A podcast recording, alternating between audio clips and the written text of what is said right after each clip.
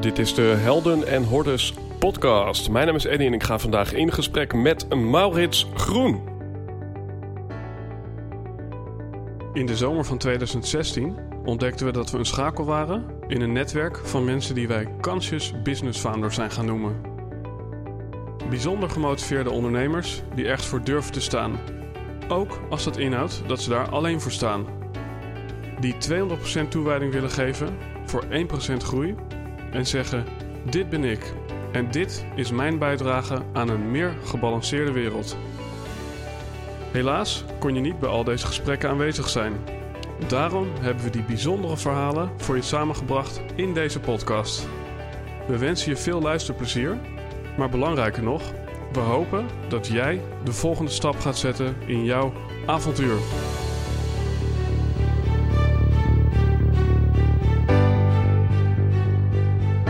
Yes, beste luisteraar. Nog niet heel lang geleden zat ik samen met Maurits Groen een heerlijke broodje falafel te eten van Chickpea Falafel. En ik zeg het er in het bijzonder bij, want dat zijn broodjes die niet alleen hartstikke lekker zijn, hartstikke vers en hartstikke veganistisch, dus goed voor de wereld, wat Maurits ook tof vindt. Maar als er iemand een verhaal heeft, dan is het ook wel Misha, de eigenaar van dit restaurant. Ik kan me zomaar voorstellen dat hij binnenkort bij ons aanschuift om zijn verhaal achter zijn restaurant te vertellen. Nou, eventjes terug naar Maurits. We zaten daar dus aan tafel en op dat moment woedden net de branden in het Amazonegebied. En ik zei tegen Maurits, ja, het is wel een eh, bijzondere moment waarop wij elkaar ontmoeten om het te hebben over de wereld en over het klimaat. Waarom Maurits zei, ja beste Eddy, dit is niet een weerrecordje of een uitzondering. Hij zegt, ik denk dat er vanaf nu alleen maar uitzonderingen zullen gaan volgen. En dat is niet zo goed nieuws, beste luisteraar. En daarom heb ik er ook voor gekozen om deze aflevering naar voren te halen in de planning. Dus een aantal andere hele toffe gasten, die heb ik achter in de rij gezet voor deze aflevering omdat het geen vijf over twaalf is, zoals Ranier eerder in een podcast zei, maar het is kwart over twaalf op de klok van klimaat. En daarmee komen we op een belangrijk kruispunt te staan van heeft het nog wel zin om de wereld proberen te redden? En daar is Maurits een hele interessante visie op die hij met jou gaat delen in deze podcast. Maurits is sowieso een hoopvol mens. Hij heeft allerlei hele toffe initiatieven. En ik zou zeker eventjes de show notes van deze podcast bekijken. Om te zien wat jij kunt bijdragen aan een betere wereld. En je te laten inspireren door Maurits om te zien op wat voor manieren je allemaal die bijdrage kunt leveren.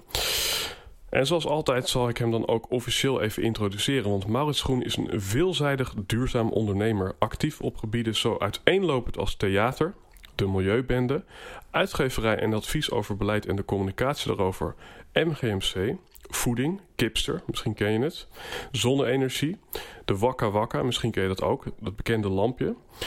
En sinds 1977 heeft hij meerdere bedrijven en stichtingen mede opgezet die het streven naar een rechtvaardigere en duurzamere samenleving concreet proberen dichterbij te brengen. Zoveel mogelijk samenwerken met overheden, bedrijven, NGO's in Nederland en het buitenland is daarbij zijn grote uitgangspunt. En daarnaast treedt hij als inspirator en spreker vaak op op diverse podia. Ladies and gentlemen, een urgente, inspirerende en diepzinnige aflevering met Maurits Groen. Zo, beste Maurits. Dag. Welkom aan boord van de Helden en Hordes podcast. Dank je, stond, je stond al een tijdje op mijn lijstje, mede Haarlemmer. Ehm, en ik denk urgenter dan ooit om het nog maar eens te hebben over de wereld, over het klimaat. Ehm, want nu dit wordt opgenomen, uh, woeden er bosbranden in de Amazone. Tegelijkertijd kwam er vandaag in het nieuws dat in Canada van de schijf van vijf zuivel en vlees zijn verdwenen. Zo. Um, dat hoorde ik toevallig. Ja, heb ik nog niet meegekregen. Dus uh, ja, even in één zin een optimistische ontwikkeling rondom duurzaamheid en een pessimistische ontwikkeling rondom duurzaamheid. Misschien even hier beginnen. Wat is voor jou de definitie van duurzaamheid? Ja, dat, dat heeft een, eh, een fysieke en een eh, sociale, morele compo- component. Ehm, fysiek in de zin dat, eh, dat ik denk dat we de wereld eh, op een zodanige manier moeten achterlaten. Dat die ook voor, onze kinderen, kleinkinderen, dat is natuurlijk heel cliché, maar dat is natuurlijk wel zo. eh, ook leefbaar blijft. Op dezelfde manier als die dat voor ons is geweest. Ehm, en in een andere zin. Duurzaam is alleen eh, datgene wat ook eh, rechtvaardigheid, inclusiviteit eh, en een mate van gelijke kansen voor iedereen met zich meebrengt. Mhm. Dus enerzijds gaat het over de, het voortbestaan, de toekomst van onze planeet. En anderzijds gaat De het manier weer- waarop. precies de hoe, de omgang. Ja. Ja. Meteen eventjes een, eh, een diepgaande vraag dan. Ik zat bij mezelf te denken... Is er een reden om duurzaam in deze definitie van het woord te doen en te zijn? Als er geen klimaatprobleem was... En meteen daaraan toegevoegd... Is er een reden om duurzaam te doen en te zijn... Nu het misschien al kwart over twaalf is en we niks meer kunnen doen? Kijk, je wordt geboren. ehm, je mag je leven leiden. En je probeert dat te doen op een, eh, ik noem maar even heel ouderwets, fatsoenlijke manier. Eh, eentje die strookt met, eh, met je overtuigingen.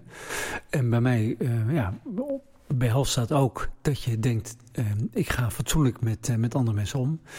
Eh, je probeert anderen net zo te behandelen als je zelf graag behandeld zou willen worden. En dat strekt zich nu natuurlijk ook uit tot de leefomgeving. eh, zoals je die nu beleeft en zoals je die graag wil overdragen. Mhm. Dus ja, er is geen reden om je hoe dan ook anders te gedragen, in welke situatie dan ook. Mooi, want eigenlijk, dat is misschien vrij filosofisch dan, maar je zou kunnen stellen dat wat er nu aan de hand is met de wereld, dat is vooralsnog een excentrieke motivatie om beter met elkaar om te gaan. Kun je dat zo zien? Ja, dat, dat kun je zo ervaren. Eh, voor, voor mij geldt dat dus eigenlijk niet zo. Ik bedoel, de manier waarop ik nu eh, al best behoorlijke tijd eh, bezig ben met wat dan tegenwoordig duurzaamheid heet, is voor mij altijd heel vanzelfsprekend geweest. Ja, ik vind dat gewoon de manier waarop wat wij normaal vinden en gevonden hebben altijd, is voor mij altijd abnormaal geweest. Het Ja. grappige is, het, is heel raar dat nu een meisje van 16, hè, die Greta Thunberg, ja, met haar eh, Asperger, een lichte vorm van autisme. Ja, dus met andere woorden, dingen vrij zwart-wit zien. Eh, als, als iemand A zegt, ja, dan betekent dat eigenlijk ook dat hij B moet doen. Want dat vo- volgt daar logisch uit voort. En als iemand iets doet wat diametraal tegenover datgene staat wat hij Ja. staat te beweren, dan klopt er iets niet. En als het gaat om zoiets essentieels als klimaat, dan is er echt eh, iets ernstigs aan de hand. Ik heb altijd eh, gevonden, maar dat was al toen ik, voor het eerst weet ik me dat te herinneren, toen ik een jaar of zeven was, dat op een gegeven moment er een bos vlakbij waar wij woonden, Nieuwbouwwijk in Helmond, in één klap omgehakt werd. Mhm. En ik dat echt als een soort van. Ja, het klinkt een beetje. eh, Ik vond het een soort verkrachting. Ik kende het woord natuurlijk nog niet, maar ik vond het zo'n. eh desastreuze aanblik, laat ik maar zo even zeggen. Zo, zoiets Ja. wat niet hoort, wat niet kan, wat niet mag. Ik heb ook nog zo'n lelijk wijkje voor in die plaats gebouwd, maar goed, dat terzijde. En ik had inmiddels, ik kon het lezen, schrijven, ehm, in, de, in de krant, die ik graag las, gelezen dat kranten, wat op zich al een wonder was, dat die gemaakt werden van hout van bomen. En hoe krijg je dan zo'n flinterdun laagje en dan die letters erop en dat soort dingen. ja, En ja, een krant, ja, die lees je en die gooi je in de vuilnisbak. En dat was in die tijd, was het gewoon de vuilnisbak waar alles in ging. Hè? Conserveblikjes, glas, eh, nog de as van de kolenhaard die we toen hadden, papier, groente, fruit en tuinafval, batterijen, alles, alles, alles. ja, En dat werd vervolgens gestort. Met andere woorden, gewoon werd weggegooid. Ja, ik vond dat, ik kon dat niet begrijpen. Ik vond dat niet normaal. Dat was natuurlijk wat er gebeurde. Dus dat zou je kunnen zeggen, dat is dan normaal. Ik vond het niet normaal. nee, En dat patroon, dat heeft zich gewoon in de rest van mijn leven voortgezet. Dus ik ben ja, werd met grote verwonderde ogen eh, gaan kijken hoe de wereld eh, kennelijk eh, in elkaar Ja. zit en draait. En ik dacht, hier klopt gewoon iets niet. En ik vind dat ik daar wat aan moet proberen te doen. Dus ja, ja, dat is al heel lang geleden begonnen met een soort van intuïtief besef dat sommige dingen gewoon eh, normaal gevonden worden, maar eigenlijk heel raar zijn. ja. Dus ehm, En er wordt mij gezegd, ik ben activist of ik ben idealist of wat dan ook. Of ik, ik wil, ik wil een, een, andere orde. Ja, ik wil, ik wil gewoon dat wat ik normaal vind, namelijk dat je mhm. fatsoenlijk met elkaar en met de leefomgeving omgaat, dat dat een norm wordt. En mhm. dat dat niet iets idealistisch is of iets raars is of iets waar je enorme moeite voor moet doen. Ja. Dus ik vind eigenlijk de wereld eigenlijk altijd al op zijn kop hebben staan. Ja, want je beschrijft hier dat het iets intuïtiefs was. Dus het was niet zo dat je bijvoorbeeld van huis uit ja, een soort van 180 graden andere dingen had geleerd dan wat daar gebeurde met dat stuk bos. Nou ja, kijk, je bent zeven, dus je, je bent je gewoon van amper dingen bewust. Eh, echt bewust in de zin, als je dan bent uh, op, op, op uh, volwassen leeftijd. Maar je hebt des, des te meer voel je of iets, hoe, hoe iets binnenkomt. Ja. of je ergens bang voor bent, of iets, iets mooi vindt, of iets raar vindt, of, of gek vindt. En daar handel je dan op. Nou, dat, dat, heb ik toen gedaan. Ja. En toch, hè, er zijn ook mooie artikelen onlangs verschenen in Trouw en Parool over geluk over wat wij zien als statussymbolen. Toch zijn er genoeg mensen die eerst door een bepaalde crisis heen moeten. Bijvoorbeeld een grote auto voor de deur, een groot bedrijf en uiteindelijk er, ertoe komen dat dat individualistische, ja, ehm, hoe noem je dat? ja, niet, niet absolute geluk versus het absolute geluk, wat misschien is, we hebben elkaar nodig en uh, ja, uh, we zijn afhankelijk van elkaar. In, in de positieve zin van het woord. Hè? Hoe, hoe zou, ja, misschien is dat een hele soort van existentiële vraag, maar hoe komt het, wat jou betreft, dat mensen ja, dan op een gegeven moment toch in de illusie gaan leven dat je echt gelukkig wordt van een dag door een shoppingmall lopen en je hele tas volgooien? Nou, om te beginnen vind ik het, je zei net van mensen die op een gegeven moment hun leven gaan veranderen. Ik heb daar grote bewondering voor. Misschien heb ik, heb ik daar de fantasie niet eens voor, weet ik niet. Als je gewend bent geweest altijd op een bepaalde manier uh, naar dingen te kijken en uh, daar je leven op te bouwen. Uh, en dat is dan ook je imago, dat is het beeld wat mhm. andere mensen van jou hebben. En je gaat dat ineens veranderen, dan geef je er impliciet mee aan dat je eigenlijk tot een ander inzicht gekomen bent. En dat datgene wat je daarvoor deed eigenlijk niet klopte, als ik maar even heel hard, ja. hard zeggen. Met andere woorden, dat je enorm vergist hebt. Dus ik vind, en dat vind ik knap, dat je dan dat onder ogen durft te zien. Ja. En daar ook consequenties aan, aan uh, durft te verbinden. Dat, ja. dat om te beginnen. Dan jouw vraag. Hoe komt het dat mensen... Ehm, een dagje shoppen of een hele grote auto voor de deur of een nog groter huis of een hele grote tuin of wat voor statussymbolen dan ook. Nou ja, dat heeft natuurlijk met met uh, je positie ten opzichte van anderen te maken. Uh, als ik het heel ongenuanceerd misschien wel zeg, ik denk dat mensen die uh, die statussymbolen nodig hebben, kennelijk intern heel onzeker zijn over hun eigen waarde. Eigen waarde. Ja. En die, die hebben het nodig om dat aan te vullen met uh, dingen van buiten, mm -hmm. waarmee ze anderen imponeren. Ja. Um, en de indruk willen geven. Zoals een, een aap heel erg hard op zijn borst, borstkracht trommelt. Ja. Om indruk te maken op, uh, op anderen. Um, en het is in feite een soort van borsttrommelen op, uh, op een, uh, subtiele, op, ja, op, een subtiele, geavanceerde manier. Geavanceerde, schijnende manier. Ja. Ja, ik denk dat het voortkomt uit onzekerheid. En waarom mensen denken dat ze gelukkig kunnen worden van een, van, van een, een, een dagje shoppen. Ja, ik denk dat het ook uh, het vullen van, van een leegte is. Ja. Uh, die blijkbaar niet in staat bent om op een andere manier te vullen. Mm -hmm. Net voor deze uitzending, toen keek je nog even op je telefoon of er nog belangrijke zaken waren die speelden. Ik kan me voorstellen dat er dan appjes zijn van mensen die iets willen delen rondom actualiteiten binnen jouw uh, vakgebied. Is het zo dat, dat een missie voor jou ook een vorm is om een leegte op te vullen? Hmm, mooie vraag. Oeh, dat is een gewetensvraag. Nadenken. Um, kijk, op een gegeven moment um,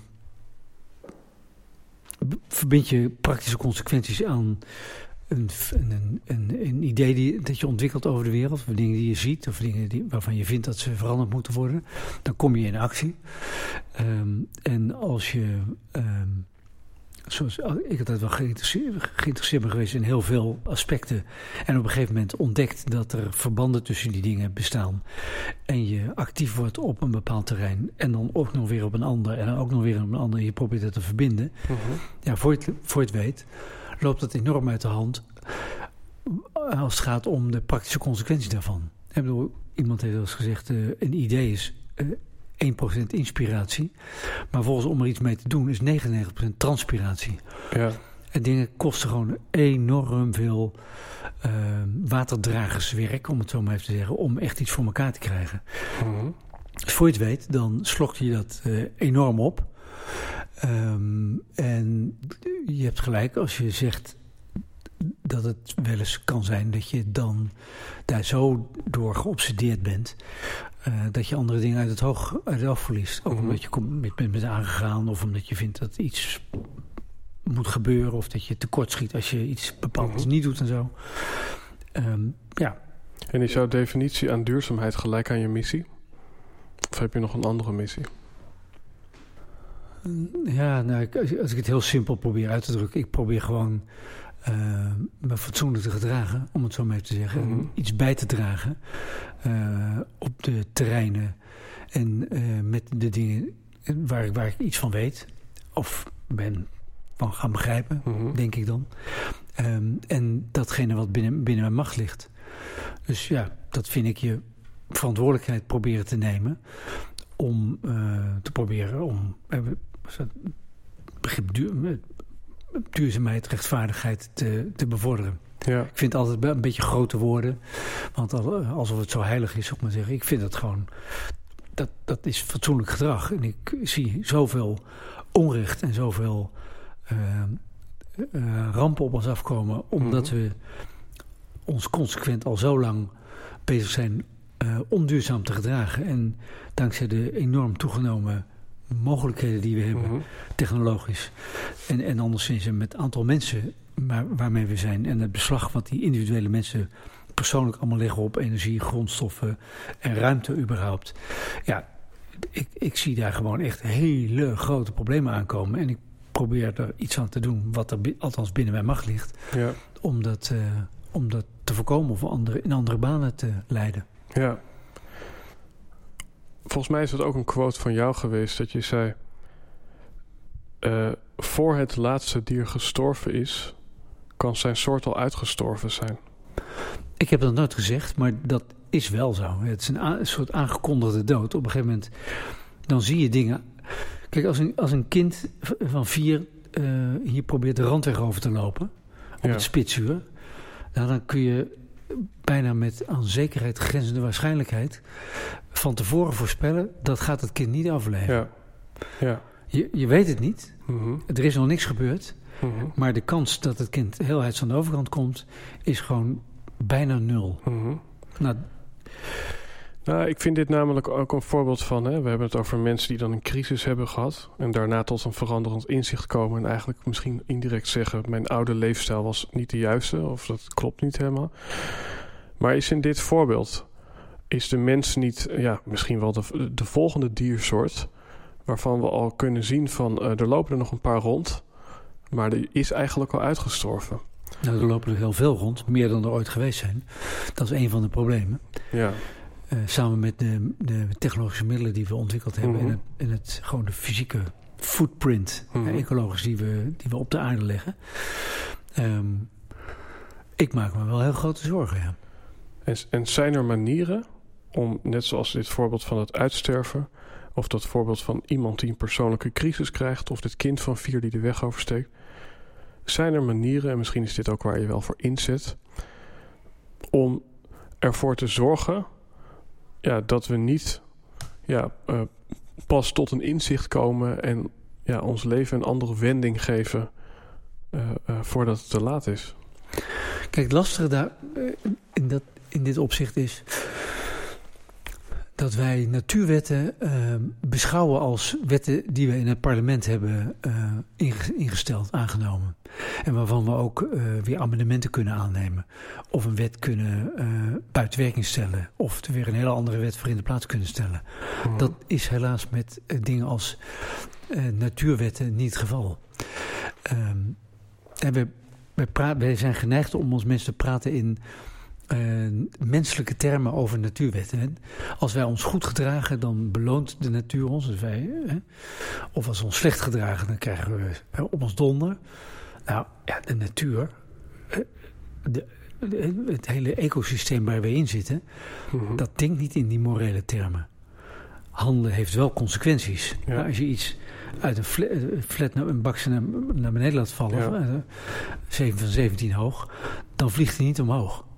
En dan valt hij gewoon omlaag. Ja. Uh, ook al uh, ga je een schietgebedje doen, of al hoop je nog zo dat het andersom zal zijn.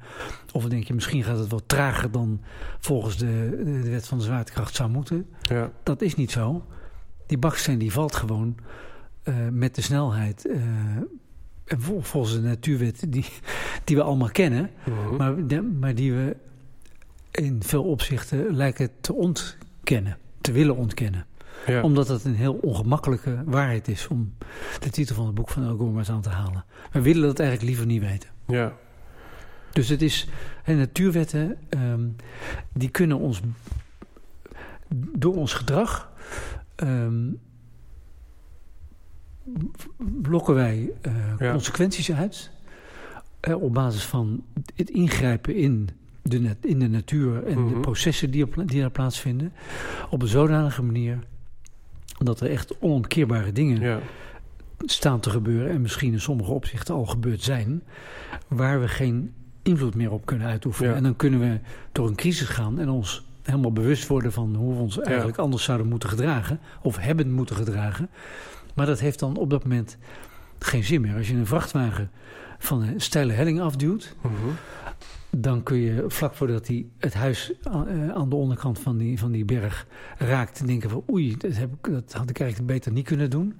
En dan proberen nog een lasso om de achterklep te... Dat is natuurlijk een kansloze operatie. Dus, dus waar, waar, hè, waar, waar, staat de wereld over tien jaar? En staat hij nog? Ik ben geen voorspeller, dat weet ik niet. Mhm. Maar uh, wat ik wel weet is dat... Uh, zo ongeveer alles zijn uh, op donkerrood staan. Mm En ik ben bang dat er uh, uh, dat we met de 7,5 miljard mensen ruim die we, met, die we nu zijn en met de ontwikkelingen die we nu om ons heen zien en de leiders die wij hebben gekozen, al dan niet gemanipuleerd, maar zij, en ze zijn er. En het beleid wat die mensen voeren, Mhm. Ja, dat dat, um, dat dat echt niet de juiste richting is, om het maar heel subtiel te mhm. zeggen. Nou ja, kijk, hè, ik heb zelf ooit uh, Before the Flood gekeken. En dat was voor mij het punt om van af en toe kip uh, en uh, geen rundvlees meer naar volledig vegetarisch te gaan. Ik vind het mooi om te horen, want ik heb de première van die film. Dat is de eerdere film van DiCaprio, The 11th Hour heb ik uh, voor georganiseerd. Is met oh, een paar andere films. El Gore en zo. Dus vind ik leuk om te horen, want dan heeft het dus kennelijk toch zin om dat te doen. Ja. Maar uh, ja. Wat ik daar namelijk interessant aan vind, is om het eventjes in die vergelijking te trekken met bijvoorbeeld een relatiecrisis, waarin ja, je misschien pas tot inzicht komt dat je iets verkeerd hebt gedaan nadat je al gedumpt bent, om het zo maar te zeggen. Mm. Um, ja, zorgt zo'n serie er in dit geval voor dat ik niet zelf nou ja, bijvoorbeeld in Boston het water over mijn sokken heb zien lopen. Maar dat ik toch ervoor gekozen heb om geen vlees meer te eten. Ja. In hoeverre geloof jij in simulaties?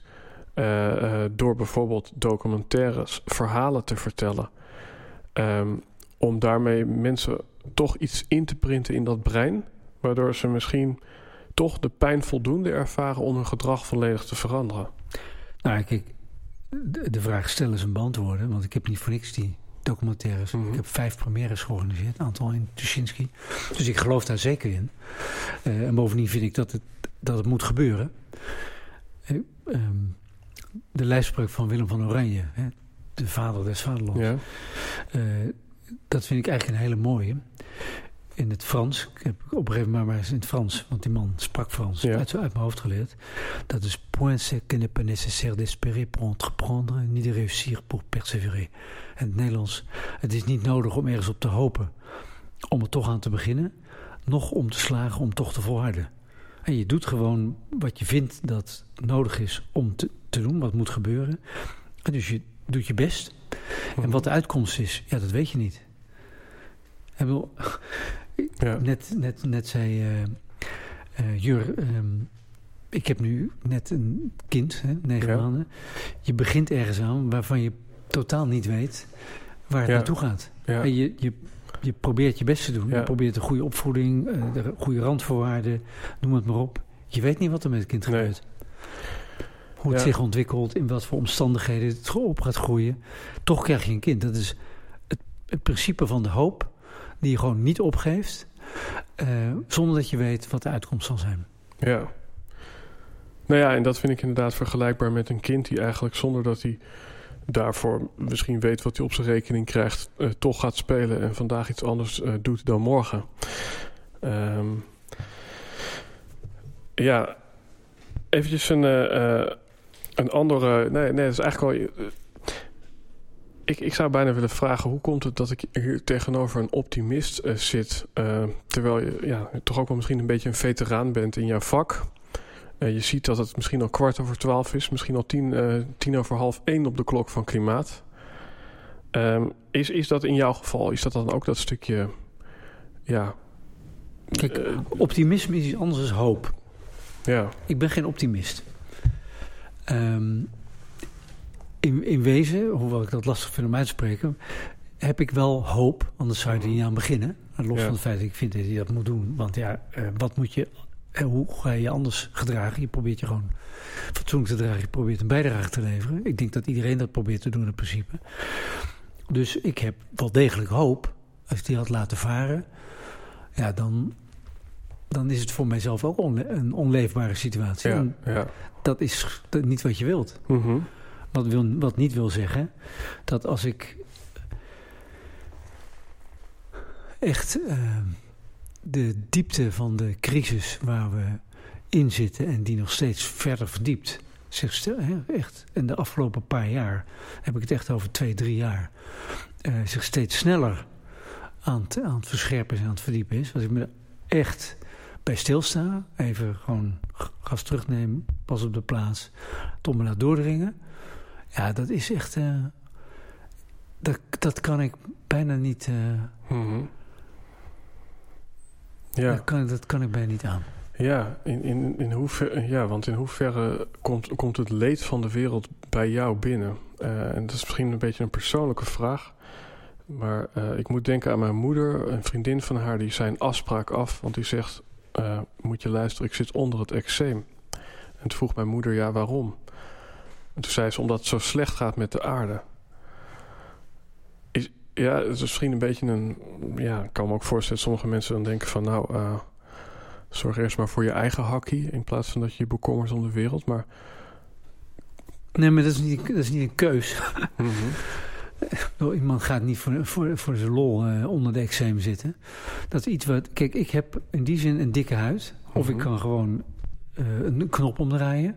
Ik vind dat iets moet gebeuren. ja, En dan schakel ik mijn gevoel daarbij in, in zekere zin uit. Of Ja. ik sublimeer dat. Ik weet niet hoe je dat moet noemen. ja, Anders kan ik niet functioneren. ja, Dus ehm, ik vind dat dat moet gebeuren. Ik doe het. Eh Nemport Mhm. wat. En wat ik zeg, eh, ja, als je even pas op de plaats maakt, dan is het, is het echt very scary wat, er- wat er op ons afkomt. mhm. ja, en je zegt nu very scary. En dat is een alliteratie. Eh, het is een rijmpje, zou ik kunnen zeggen. En ik heb altijd geleerd dat dingen vanuit mijn vak rondom taal... dat dingen die rijmen of goed klinken, die onthouden we makkelijker. Hm. En zo wil ik het bruggetje slaan naar het volgende, waar ik het ook met Reinier van den Berg over gehad heb. Ehm, en dat was een, een citaat. Ik heb het vertaald uit het Engels. Maar het citaat: Als je communiceert als een wetenschapper, dan snappen alleen wetenschappers je. als je communiceert als een vuilnisman, dan snappen vuilnismannen en wetenschappers je. Ja. ja in hoeverre is het zo dat, dat, dat de boodschap nog te cryptisch voor de normale burger is? En misschien zelfs wel te cryptisch voor het bedrijfsleven? Nou, kijk, wetenschappers, zeker klimaatwetenschappers, die hebben zich om uh, twee redenen altijd um, voorzichtig en wetenschappelijk uh, en terughoudend uitgedrukt. A, omdat ze niet beschuldigd wilden worden van uh, een, een vooringenomenheid, parti pris. Ook omdat ze altijd al onder een vergrootglas gelegen hebben. Mm -hmm. de, de, wetenschap, zelfs daar, in, de, in de tijdperk van fake news en uh, virtuele, of hoe noemen ze het? Alter, alternatieve, ja. alternatieve realiteit of ja. alternatieve feiten. kan niet eens op het woord komen. Kortom, uh, bullshit, maar we presenteren het als de waarheid. Fake news, ja. Fake, is de wetenschap een van de weinige instanties, autoriteiten, die nog min of meer overeind staat. Ja. Op het moment dat je iets als een. Je kunt een enorme discussie hebben over bestaat de waarheid, bestaat objectiviteit. Ja. Nou ja, op het moment dat je dat helemaal laat varen, dan heb, ben je elk kompas, elk houvast ben je kwijt. Dus wetenschappers hebben heel lang vastgehouden van. Dit, wetenschap is gedefinieerd door nou, het hele, hele riedeltje. Uh, peer-reviewed, uh, herhaalbaar, uh, verifieerbaar, falsificeerbaar, noem het allemaal op. Een aantal hele strikte, duidelijke regels. Daar houden zich aan. En wetenschap kenmerkt zich door het feit dat er eigenlijk vrijwel nooit zekerheid is over iets. Elke, elk antwoord roept weer honderd vragen op. Ja. Dus um, weten wij meer over het klimaat dan vijf jaar geleden? Ja. Meer dan tien jaar geleden? Zeker. Meer dan vijftig jaar geleden? Niet te vergelijken. Maar weten we alles over klimaat? Bij geen in geen delen. Hmm. Totaal niet. Dus wetenschappers die zijn niet geneigd om in absolute uitspraken uh, ja. naar het publiek toe te gaan. Die zijn altijd met hun wetenschappelijke voorzichtigheid mm -hmm. en voorbehouden Ja. en noem het allemaal op en, en, en onzekerheden eh, presenteren ze zich. Alleen, ze weten inmiddels wel zo ontzettend veel. Ze zien patronen, ook doordat de, wat ik zei, die kennis is, die is, die is fenomenaal snel toegenomen de afgelopen paar jaar. Echt paar jaar. Mhm. Dat ze gewoon wel zien wat de big picture is. Ja. Als je gewoon een beetje niet helemaal scherp dingen ziet, maar wel blurry. En je ziet daar beweegt iets en daar is het zwart. En dan de, het, de grote lijnen Mhm. zie je wel. En ze weten wel zoveel dat ze daar een hoop over kunnen zeggen. Ja. En, en steeds sneller, meer en preciezer. Eh, en ze zien ook wat de potentiële consequenties zijn van datgene wat ze aanzien komen. Ja. Dus nu beginnen ze zich zo langzamerhand echt te roeren in het, in het debat. Zeggen we ja, tegen de tijd dat we kunnen aantonen dat we gelijk hebben, Is dat te laat? Ja. Ja. is, is het. Dan zijn we al, dan is het gewoon weer kwart, kwart voor midnight, maar nadat we Ja, ja. 24 uur verder zijn. Dat is gewoon te laat. Dat is wel de, de subtielste uitdrukking die je daarvoor kunt gebruiken. Ja. Ja, dus zijn er meer boodschappers nodig die op Jip en Janneke niveau communiceren wat de directe consequenties zijn voor bijvoorbeeld, eh, nou noem eventjes eh, Henk en Ingrid.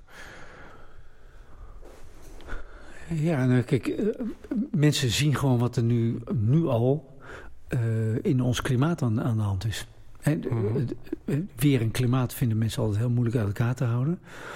Net als eh, iemand die ziek is of aan kanker overlijdt. Zeggen ja, maar ik heb ook een oom die 95 is en el- elke dag een pakje sigaretten rookt. Ja, dat is gewoon. eh, Je moet uitgaan van de wet van de grote getallen van epidemiologie.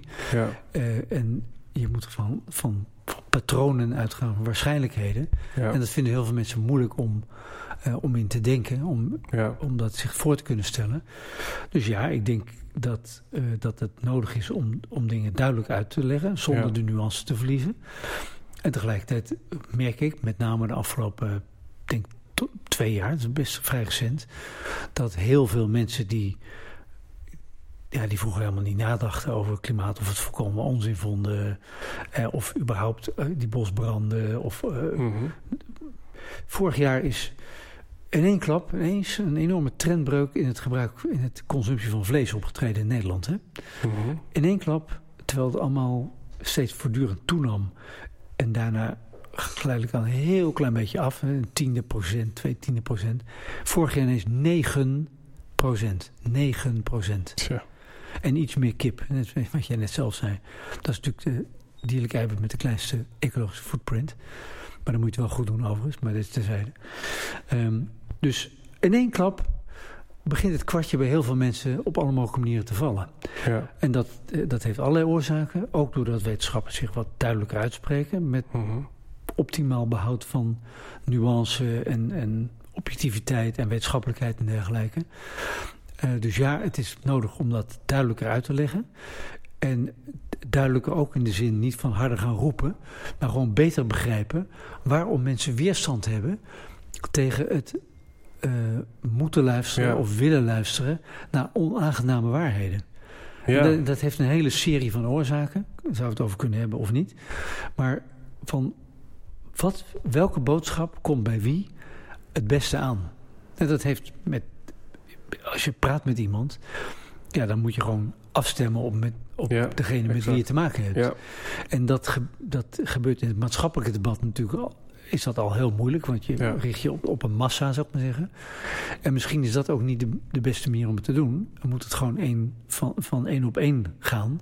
En mensen luisteren alleen maar naar degene die ze vertrouwen. ja. Dus als iemand die ze eigenlijk niet helemaal vertrouwen...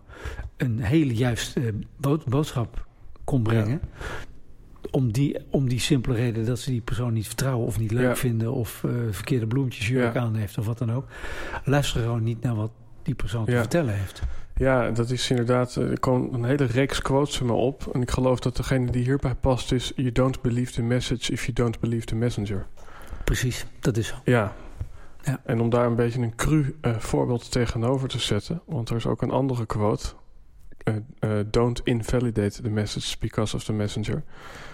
Dan is het eh, zelfs Hitler geweest die in de Tweede Wereldoorlog zei: Ik rook niet en ik drink niet en Ja. ik eet geen vlees. Ja.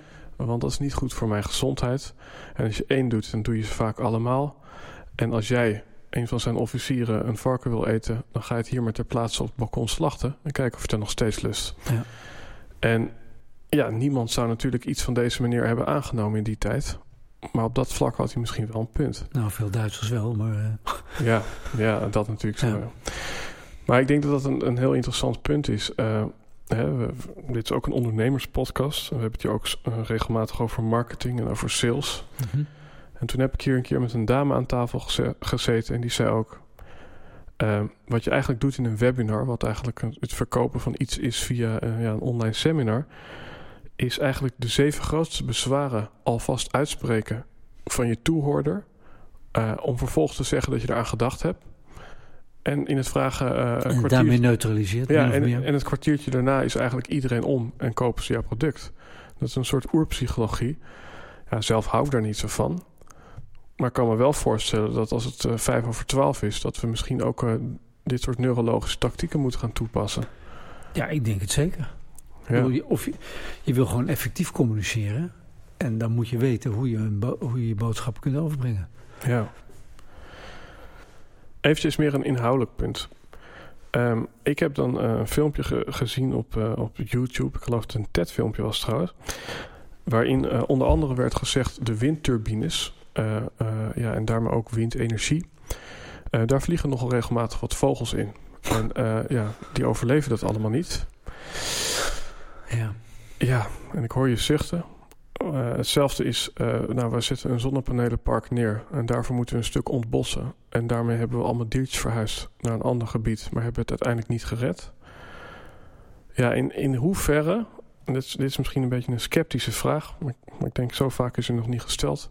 In hoeverre zijn onze pogingen om de wereld te verduurzamen niet ook weer een destructie op onze natuur? Ja, dat is wel een hele algemene vraag. Nou ja, het, het, wa- was, het, was, het was een TED-filmpje. Nou, kijk, de, de Eh, mensen verzinnen natuurlijk... De, de, mensen houden niet van verandering. Zeker niet als het tegen hun belang ingaat. Althans, Mhm. datgene wat mensen als hun... momentane eigen belang zien, zou ik maar Ja. zeggen. En dan verzinnen ze alle mogelijke argumenten eh, om iemand die ze komt vertellen dat het anders moet. eh, en dat ze eigenlijk fout zitten, om dat te ontkrachten. Dat is, Ja. dat is, dat is niets menselijks, is ons vreemd. Dat doe, dat doe ik zelf ook. Mhm. En je hebt een standpunt of je hebt een belang. En dan ga je alle mogelijke argumenten bijzoeken Ja. om dat te rechtvaardigen. Cognitieve dissonantie. Precies. Dus ja, Ja. Dat gebeurt en eh, daar kunnen we, die kunnen we stuk voor stuk gaan behandelen. Ik weet niet of dat zinvol is. Nou, Dus de meest onzinnige argumenten. eh, de, de, de grootste eh, dierenkiller is natuurlijk de auto. ja. Eh, maar die gaan we niet om die reden. Dat zijn tienduizenden keren meer slachtoffers als er nog meer zijn dan windturbines. Mhm. Maar dan gaan we natuurlijk, dat is natuurlijk niet de reden om morgen op te houden met autorijden. Dus het is een Nee, volkomen Maar drogreden. ik kan me wel Wat voorstellen... niet wil van- zeggen dat je dingen zo moet ontwerpen. Dat gebeurt ook met groen licht en met het rekening houden met als er Ja. zwermen vogels. eh, dan worden windturbineparken stilgezet omdat je sensoren hebt die je ziet aankomen. en Zo. Dat, dat je, wil niet wil zeggen dat je dat soort maatregelen niet moet eh, nemen. Dat moet je zeker wel doen. Mhm. Maar als een argumenten tegen wind, eh, windturbines of ik noem maar wat. Ja. Of, of zonnepanelen is het natuurlijk echt eh ridicuul. Ja. Ja, inderdaad wat je zegt. Van, er zijn natuurlijk wel betere vormen dan andere. En eh, dat is misschien een hele praktische vraag. Maar hè, als we het moeten afwegen van nucleaire energie eh, versus eh, wind- en zonne-energie. Waar kunnen we dan nu, gezien de situatie, het best op inzetten volgens jou? Ik zal een heel kort antwoord probe- proberen te geven, want er hier zouden we twee podcasts over kunnen hebben. Kijk, kernenergie is nu geen oplossing. Het duurt eh, minimaal 10, 15 jaar voordat je een ding bouwt. En dan kan de cijfers en de getallen kan ik je zo noemen. Mhm. Dus eh, dat is precies de tijd die we nog hebben. Het window wat nog open staat om er überhaupt iets aan te veranderen. Daarna hoeft het gewoon niet meer. Mhm. Dan zijn, de, dan zijn we de tipping points gepasseerd. En dan gaat er op korte en zeker op langere termijn gaat het echt radicaal fout. Mhm. Dus bullshit. Het kost bovendien godsgruwelijk veel, veel geld. Je neemt daarnaast een enorm risico. Ik bedoel, er zijn maar weinig mensen die het staatsloterij winnen. Maar er is altijd iemand die hem wint. ja, Met andere precies. woorden, anything that can go wrong, sometimes will. Het, het gaat, gebeurt vaker dan je zou denken. En gaat het, gaat het mis met nucleair. Ja. Ongelukken die eens in duizend jaar zouden moeten gebeuren, die zijn nu al een paar keer gebeurd. Dus, het- dus tijd, geld, risico Mhm. versus waar steek je geld er dan in? Mhm. Om te beginnen moet je natuurlijk proberen zo efficiënt mogelijk met energie om te gaan. En vervolgens ga je zo efficiënt mogelijk eh, duurzame energie inzetten. Ja, en dan zie je wel weer verder. Ja. Maar dan, dan zijn we al zo ongelooflijk veel, veel verder dan we nu zijn. Ik, ik kan je een, een, een stapel van, van anderhalve meter boeken aanreiken... die gewoon precies uitrekent dat wat we nu al beschikbaar hebben... tegen kosten die gewoon eh, een enorm rendabele investering opleveren... of vertegenwoordigen... Mhm. dat we het probleem wat we hebben, het energievraagstuk, op kunnen lossen. ja. Alleen dat gaat in tegen de belangen van de mensen die nu voor de energievoorziening zorgen, namelijk de fossielen ja. en voor een heel klein beetje de, de nucleaire.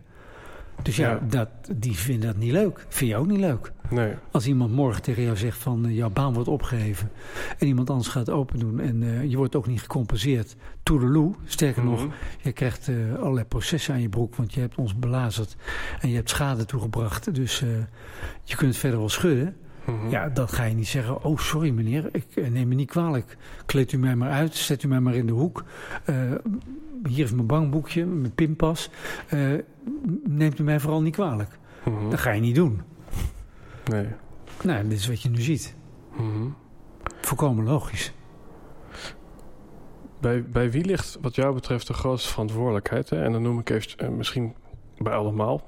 Misschien is dit ook een, een vraag met het antwoord erin. Maar organisaties, bedrijven of de individu? Als het gaat om klimaat. Kijk, iedereen heeft een persoonlijke individuele ver- verantwoordelijkheid. Maar wij, wij weten ook dat eh, zeg maar de vrije, onafhankelijke mens natuurlijk niet bestaat. Mhm. wij zijn het kind van onze tijd. We zijn een kind van onze omgeving. Mhm. Ehm, we, we leven in, maar ook bij de gratie van groepen. Mhm. We willen ergens bij horen. Dus ehm, ja, ik vind het niet zo zinvol om, om, om een schuldvraag op te roepen. op te werpen. Ik denk wel dat het belangrijk is om iedereen individueel aan te spreken. Uh, op, de, op datgene wat je wel binnen je macht hebt, zou ik maar zeggen. Maar ondertussen vooral ook, mede dankzij dat, wat ik net zeg, te streven naar het veranderen van instituties en van uiteindelijk het systeem waarbinnen die instituties nu functioneren, door de samenleving op een andere basis, op andere principes te grondvesten. We hebben nu het bruto nationaal product als uh, de graadmeter voor, voor welvaart. Nou, op een mhm. gegeven moment zijn we gaan beseffen dat misschien ook begrip welzijn wel belangrijk is. En ja, hoe, die zich, hoe die zich dan verhouden, eh, dat is een, een, een, gesprek wat we al decennia voeren. Wat is een betere graadmeter dan het meten van het bruto nationaal product? Als er een enorme ramp gebeurt, de, de stormvloedramp in 1953, toen uh, half Nederland zo ongeveer onder water stond en er 1835 mhm. mensen verzopen zijn en nou ja, de gigantisch veel schade mhm. was. dat was een enorme boost voor de economie. Want uh, er moest allemaal hersteld worden. Er waren mensen aan het werk. Er moesten investeringen gebeuren. Er moest van alles nog wat moest, moest er uh, van stal gehaald worden om dat weer op te bouwen. Ja, je kunt het beschouwen als een, als een ramp. Ja, ten, Voor de mensen die verzopen zijn en voor de mensen die hun geld kwijtraken. Maar voor heel veel anderen was het een enorme eh, business opportunity. Ja. Dus ja, is dat was heel goed voor het BNP maar uh, niet goed voor de mensen. Mm Kijk, wat, wat eigenlijk, hè, want ik denk dat, dat het thema klimaatverandering nu uh, heel urgent is, omdat we ook voelen het is warm. Ik moet ook denken aan mijn broertje die naar Suriname ging om ja, onder een sterrenhemel met een kajak ja, naar een meer te gaan om vervolgens schildpadjes ja, uit hun schulpjes te zien komen. maar die kwamen niet voor het eerst. Dus dat is gewoon aan de lijve ondervinden dat de dingen aan het veranderen zijn. Want het is bijna een soort ritueel in de Surinaamse cultuur om dat te gaan doen op een soort midzomernacht. Um, nu hebben we het toch over Afrika. Er zijn natuurlijk ook nog een heleboel mensen bezig met proberen uh, ja, de armoede te bestrijden in Afrika.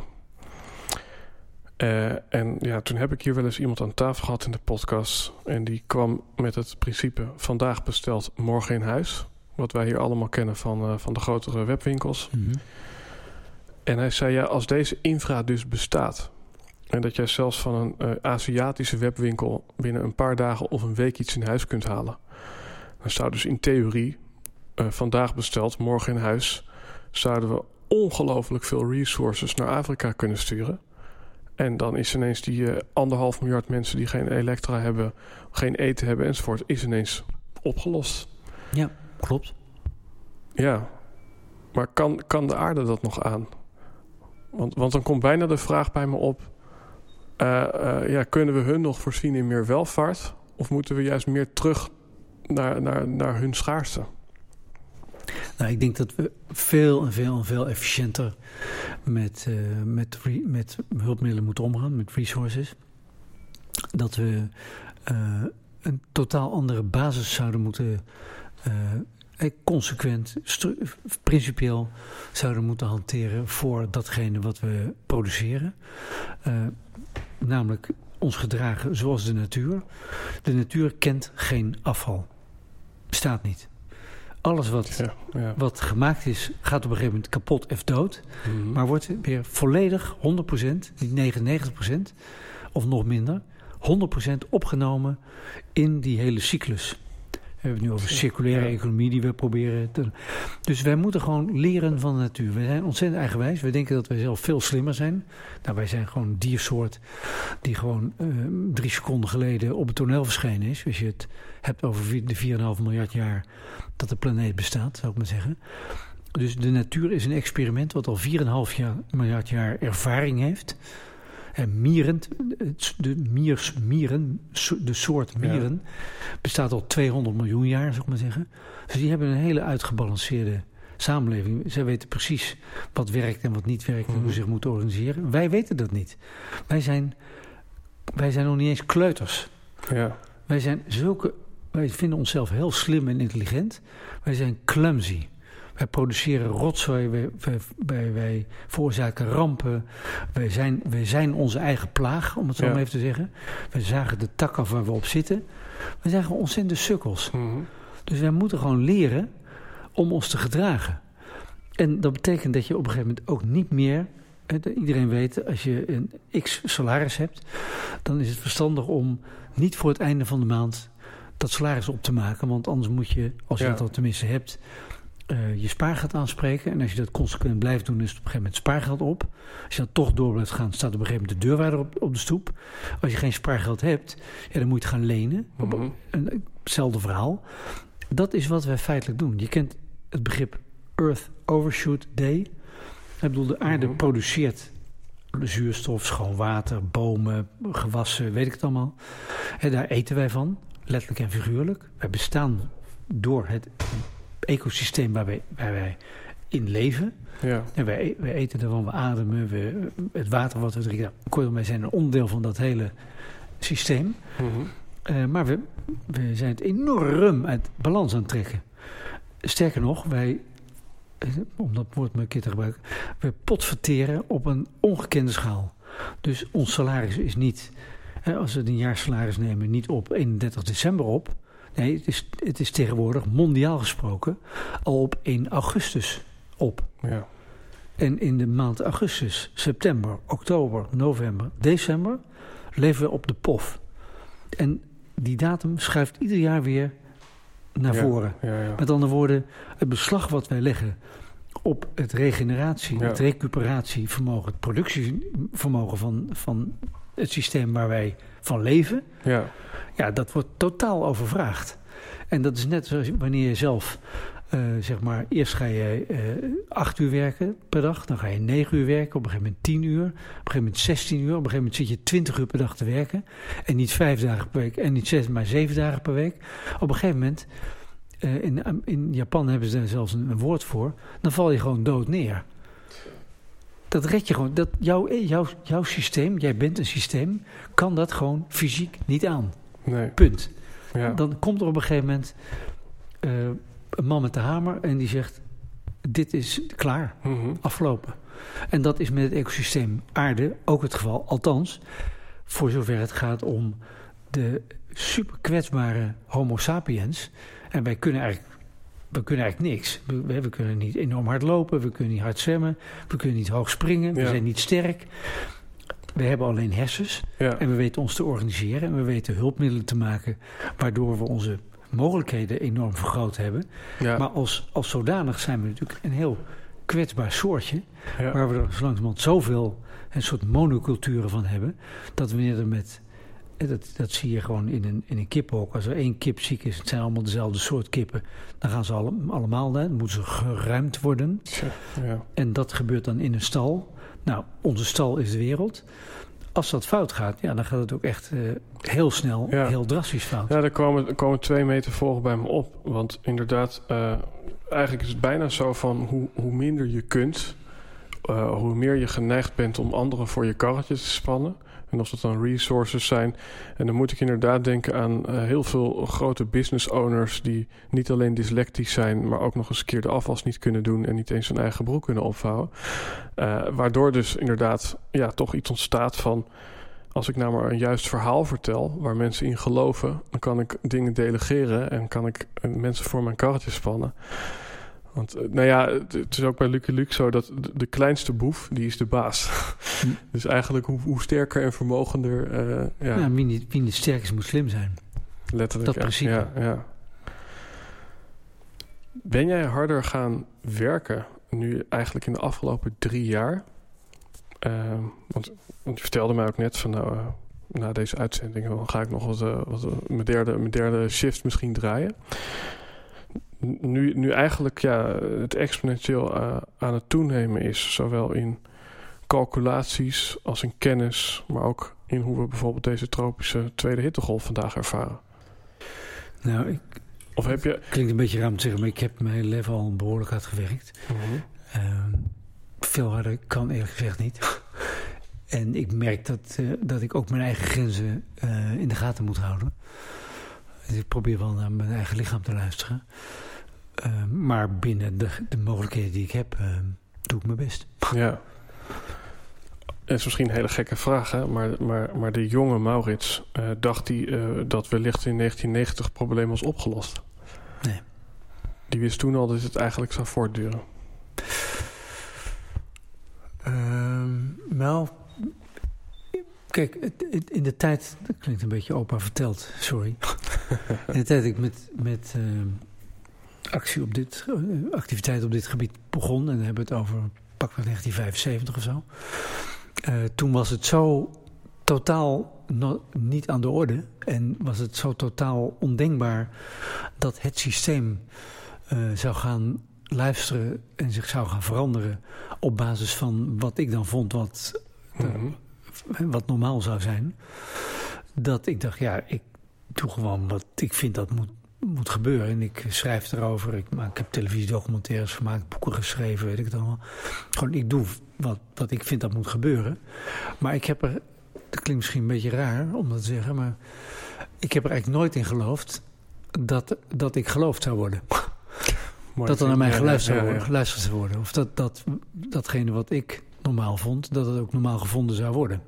Ja. Uh, het is pas uh, de laatste jaren, en met name de afgelopen twee, drie jaar, maar dat is natuurlijk al een jaar of weet ik wat, tien, vijftien jaar geleden heel voorzichtig begonnen. Met name met uh, het verschijnen van het boek van Al Gore, Ongemakkelijke Waarheid. En dat was toch voor veel mensen een eye-opener. En het besef dat vlees dat dat toch ook iets te maken kon hebben met het klimaat. Nou, dat ja, was voor veel mensen natuurlijk een hele echt drie, drie bruggen te ver.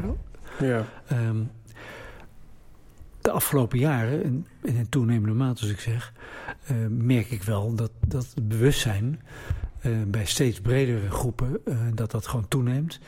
ik merk dat het bedrijfsleven, daar is het kwartje gewoon echt gevallen.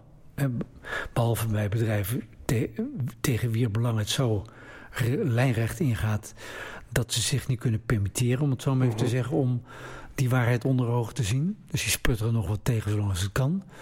Of die sputteren mee, om het, om het zo maar even te zeggen. Ja. Die kunnen het niet ontkennen, maar de facto handelen ze er niet naar. Naar het besef dat ze, wat ze hebben ontwikkeld.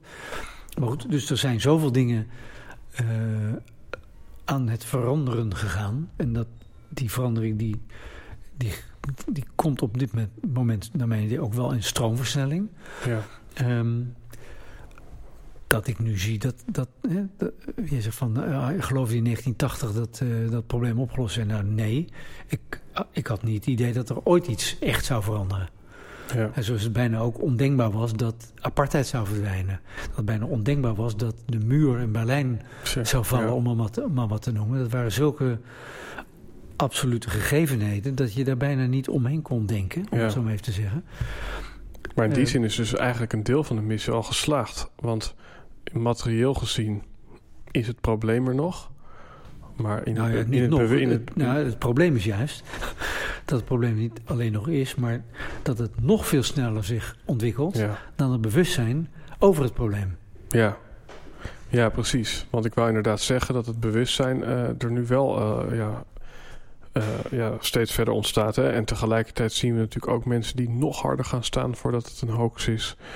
Maar ja, Ja, maar dat is, dat is gewoon eh, die, die cognitieve dissonantie waar je het over had. ja, Eh, voor veel mensen is het gewoon onverdraaglijk. En om alle redenen, psychologisch of vanuit belang of wat dan ook, mhm. om te accepteren dat ze het totaal bij het verkeerde eind hebben gehad. ja, Dus die blijven zich met hand en tand. En die moet de, de mate waarmee ze, de felheid waarmee ze zich verdedigen. en de meest absurde eh, standpunten blijven, blijven verkondigen. mhm. die geeft aan dat de discrepantie tussen datgene wat zij zeggen te vinden. en eh, vanuit waar ze handelen. ten opzichte van wat zij zelf natuurlijk. Ja. En on- ook wel zien wat er gebeurt. Dat die zo groot is. dat die spanning die wordt immens. Ja, ja, je moet natuurlijk steeds harder vechten voor je gelijk. Op het moment dat het, tegendeel zich manifesteert in de wereld om je is een heen. beetje, je hebt die uitdrukking qui s'excuse s'accuse. En als, je, als iemand zich enorm met allemaal details en, en uitgebreide bewoordingen gaat verontschuldigen waarom die te laat is. En waarom hij er vooral helemaal geen schuld aan heeft. Ja, Of eh soortgelijke eh, escapades. Des te meer kan je ervan overtuigd zijn dat iemand ook wel weet dat hij fout zit. Ja, het is een, het is een beetje net zoals dat ik uh, zou zeggen... Uh, niet vervelend bedoeld hoor, maar ja, Dan, dan, weet je één ding zeker... dat diegene zelf vindt dat hij iets vervelends gaat zeggen. Ja, zo is het. Ja, ja. Ja, Helden en Hordes heeft ook een persoonlijk karakter. En zo rollen we langzaam naar het einde van deze aflevering. Maar ik zou toch ook nog wel een ja, persoonlijke vraag willen stellen. Ik weet niet hoe persoonlijk die is hoor. Maar heb je ook wel eens eenzaam gevoeld? Want ik beschrijf dan soms de verjaardag waarin je ja, met een missie misschien door sommigen wordt bestempeld als radicaal. En ik hoor ook uit jouw verhaal dat er zeker in het verleden allerlei bedrijven geweest zijn en uh, instanties die, die, die, dit absoluut niet konden erkennen. In, in hoeverre speelt eenzaamheid een rol in jouw leven?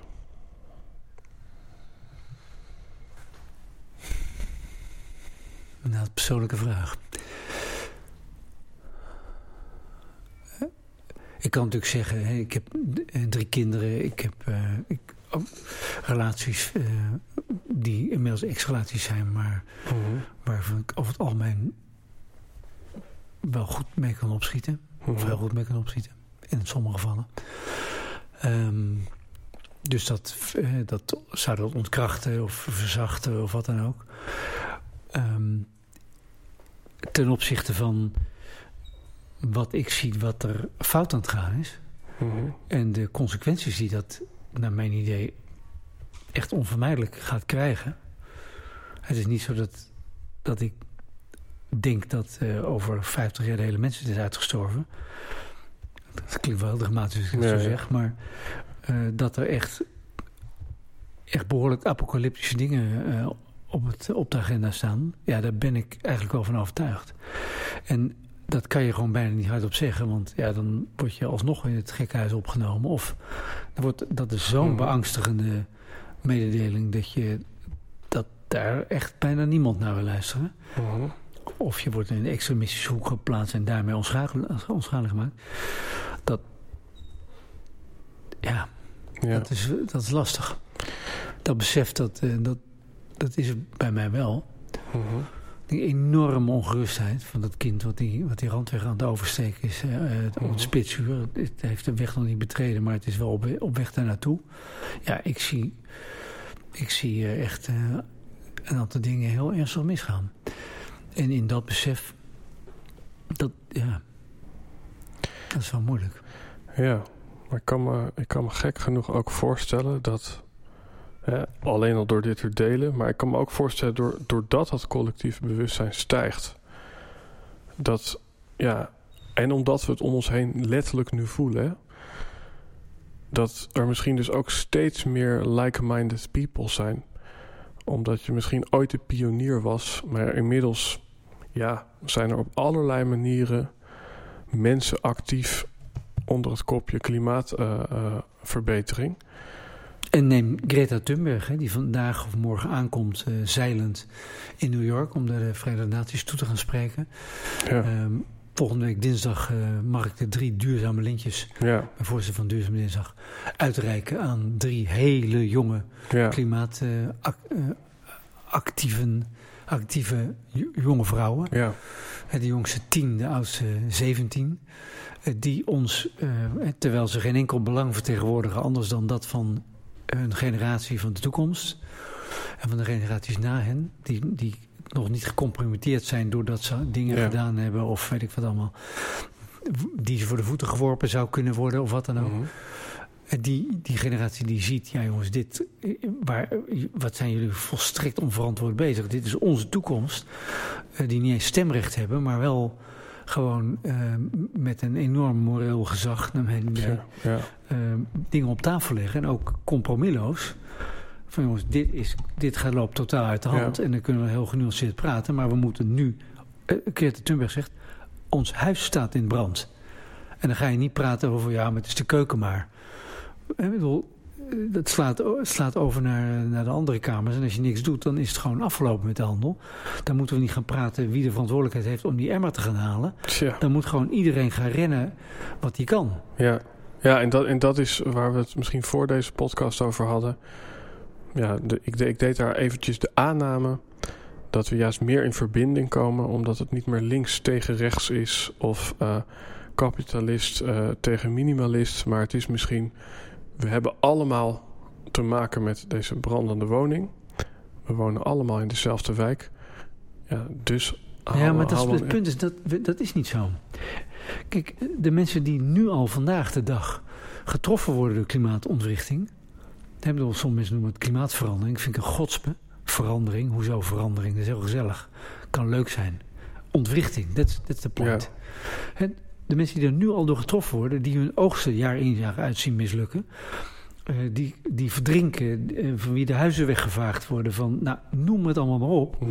Die gewoon te maken hebben met ziektes die voorkomen op plekken waar ze nooit, uh, et cetera, et cetera. Ja. En ja, ik snap hem helemaal. Dat zijn de mensen die ja. het minst kunnen doen die de minste middelen hebben, die de minste bijgedragen hebben aan het probleem. We zitten niet allemaal in hetzelfde huis. Nee. Sommige mensen wonen in de Villawijk en die kunnen gewoon alle hulpmiddelen inschakelen om het probleem zoveel mogelijk, zo lang mogelijk buiten de deur te houden. Uiteindelijk krijgen ze natuurlijk ook mee te maken, want we zitten in één ecosysteem. Ja. Maar dat is wel een belangrijke nuance. Ja, en dan is misschien inderdaad een, bet een betere uh, ja, metafoor, misschien niet dan, maar dat we zouden zeggen, uh, de dorpssupermarkt staat in de fik. En we hebben morgen allemaal geen eten. En dan, en dan komt het voor ons allemaal wel uh, op ons bordje, letterlijk. Ja. Um, Sommige mensen hebben nog een kelder waar ze heel veel voorraad hebben. Maar andere ja, mensen die hebben zich dat niet kunnen permitteren. Of die wonen zo klein dat ze niet eens een kelder hebben. Ja. dus er is wel degelijk verschil. En op het moment dat, dat dat verschil er niet meer toe doet, dan is het gewoon te laat. Ja, ja ik moet eventjes denken en... Uh, uh, de, ik heb ooit een boekje gelezen, Jonathan Livingston Seagull. Mm -hmm, ik weet niet of het bekend is. Ja. En ik vind dat een heel inspirerend boekje, omdat het beschrijft één vogel. En zo zie ik jou dan eventjes als een soort van toegift aan deze podcast. Die dan niet kiest te vliegen om een vis te vangen. En iedere dag weer terug te gaan naar de tribe. Maar hij vliegt voor de kunst van het vliegen. Voelt dat er meer is. Hoort van zijn moeder, vlieg niet zo snel als een adelaar, want dat ben je niet. Vlieg toch door. Hij vliegt op een gegeven moment letterlijk de hemel in of iets van die uh, kom af. En krijgt allerlei lessen. En uiteindelijk aan het eind van zijn leven vliegt hij terug naar zijn uh, tribe. En wat blijkt, er is helemaal geen sprake ook meer van eenzaamheid. Maar er is sprake van ja, uh, juist respect vanuit, vanuit de groep. En samen groeien ze uit tot een ja, veel betere vogelsoort. Nou, ik vind mezelf niet zo bijzonder hoor. Nou, maar ik kan me voorstellen dat, dat, dat, iedereen, dat iedereen onder, onder, onder, onder een bepaalde missie misschien een mate van eenzaamheid kan ervaren. Het ziet wat ik veel terug hoor in deze podcast. Ja, en dat het dan toch, ja, misschien is dat ook een, een stukje hoop. Maar ja, dat je uiteindelijk weer on the same page komt met iedereen die... Nou, ik zie veel mensen, eh, en met name ook heel veel jonge mensen... waar ik tot mijn uh, aangename verrassing uh, gewoon een heel goede uh, band mee heb, ontwi heb, ontwikkeld of aan het ontwikkelen ben. Mm -hmm. Omdat er dus een soort van in, intergenerationele verbinding ontstaat. Ja. En in die zin, dan dat toch zie ik nu dat er... Uh, het is heel ja, in, de, in een stuk van de 90, van de 80, zeker de 90 jaar en ook begin van, de, van, de, van deze eeuw... Ja, was gewoon niemand in, in het onderwerp geïnteresseerd, eigenlijk. Ja. En ja, ik ben gewoon doorgaan. gewoon uh, om, wat voor reden dan ook. Misschien is over gezegd net. Um, dus het is wel heel, uh, heel uh, aangenaam...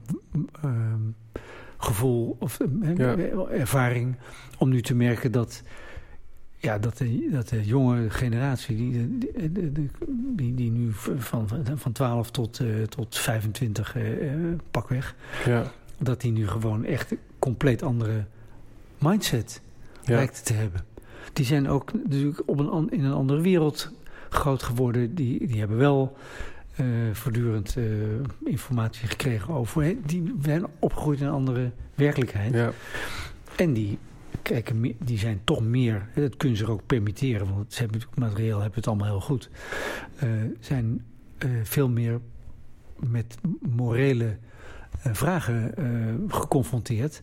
Omdat die, die existentiële vragen, of is er wel voldoende, kunnen, we, kunnen we wel wonen, kunnen we, hebben, kunnen we op vakantie, kunnen we kleden. Ze hebben gewoon alles ik, ik generaliseer enorm, want Mhm. er is ook heel veel verborgen armoede. Maar grosso modo in het, in het rijke Nederland kunnen we ons permitteren om over andere dingen na te gaan denken. Mhm.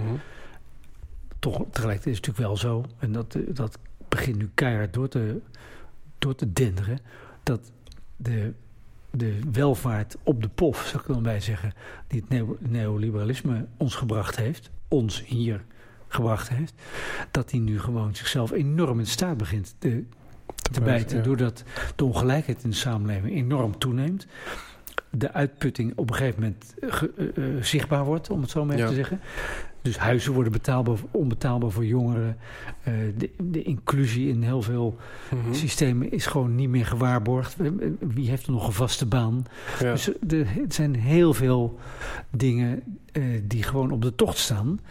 Ehm, tegelijkertijd met, met de, eh, het wordt existentieel, met de, het voortbestaan als zodanig. En Ja. dat, dat realiseren jongeren zich heel erg wel terdege.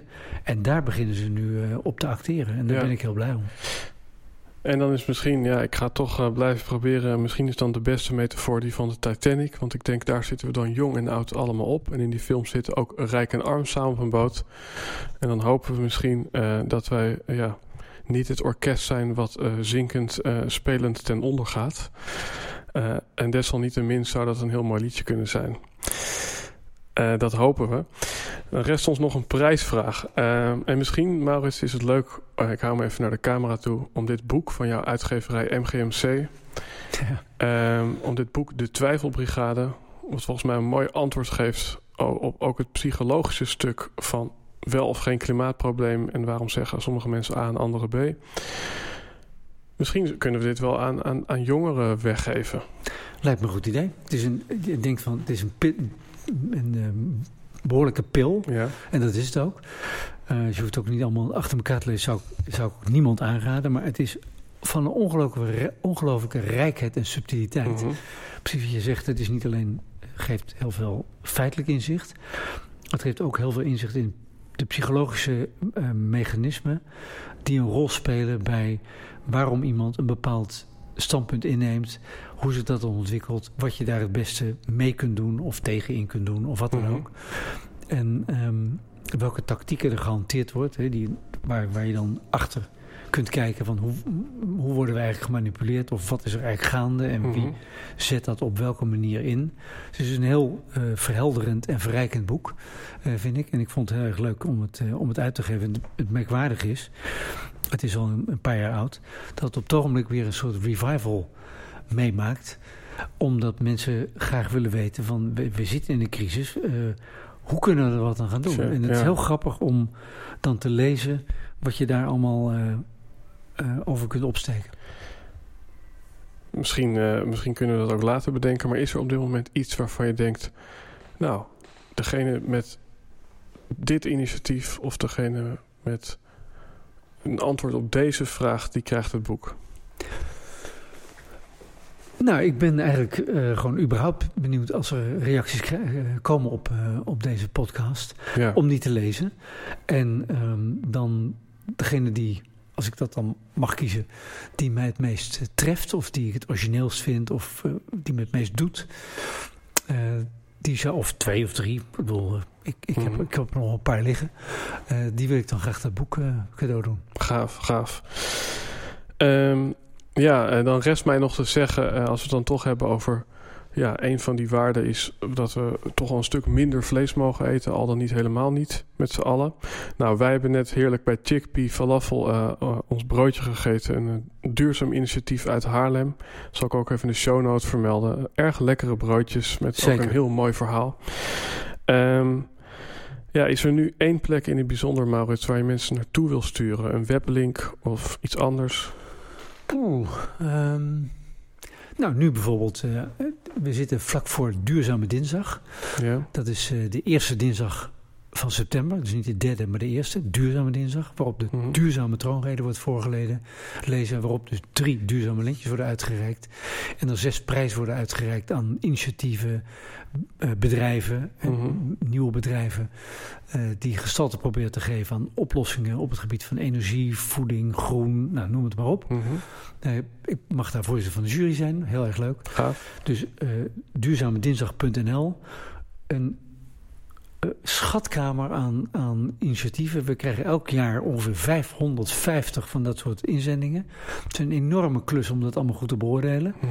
Maar ook een enorme inspirerende klus om te doen. Omdat je ziet dat er een grote vitaliteit is. En een grote eh, gretigheid, zou ik bijna zeggen. Om eh, het, probleem, het duurzaamheidsprobleem in al zijn aspecten. Om daar gewoon een oplossing voor te bedenken. Dus dat, eh, dat, Tof, dat ja. houdt mij hoopvol. Yes, beste luisteraar ehm, eh, en beste Maurits, dan wil ik hem hiermee afronden. Eh, voor de luisteraar, als je dus wilt meepraten over deze uitzending, hashtag Helden en Hordes op Facebook, Instagram en Twitter. Ehm, ja, en in de show notes, alles wat we besproken hebben, kun je daar terugvinden. Eh Maurits, ik vond het bijzonder om je te spreken. Ik vond het ook waardevol en ook heel belangrijk om jou te spreken. Ik hoop dat wij ook weer een niche aanspreken die hier misschien nog ja, nieuwe dingen over te leren heeft. Ja, samen naar een hoger bewustzijn mee mogen groeien. Dank voor de ontvangst. Dus, eh, en voor de luisteraar, tot de volgende aflevering.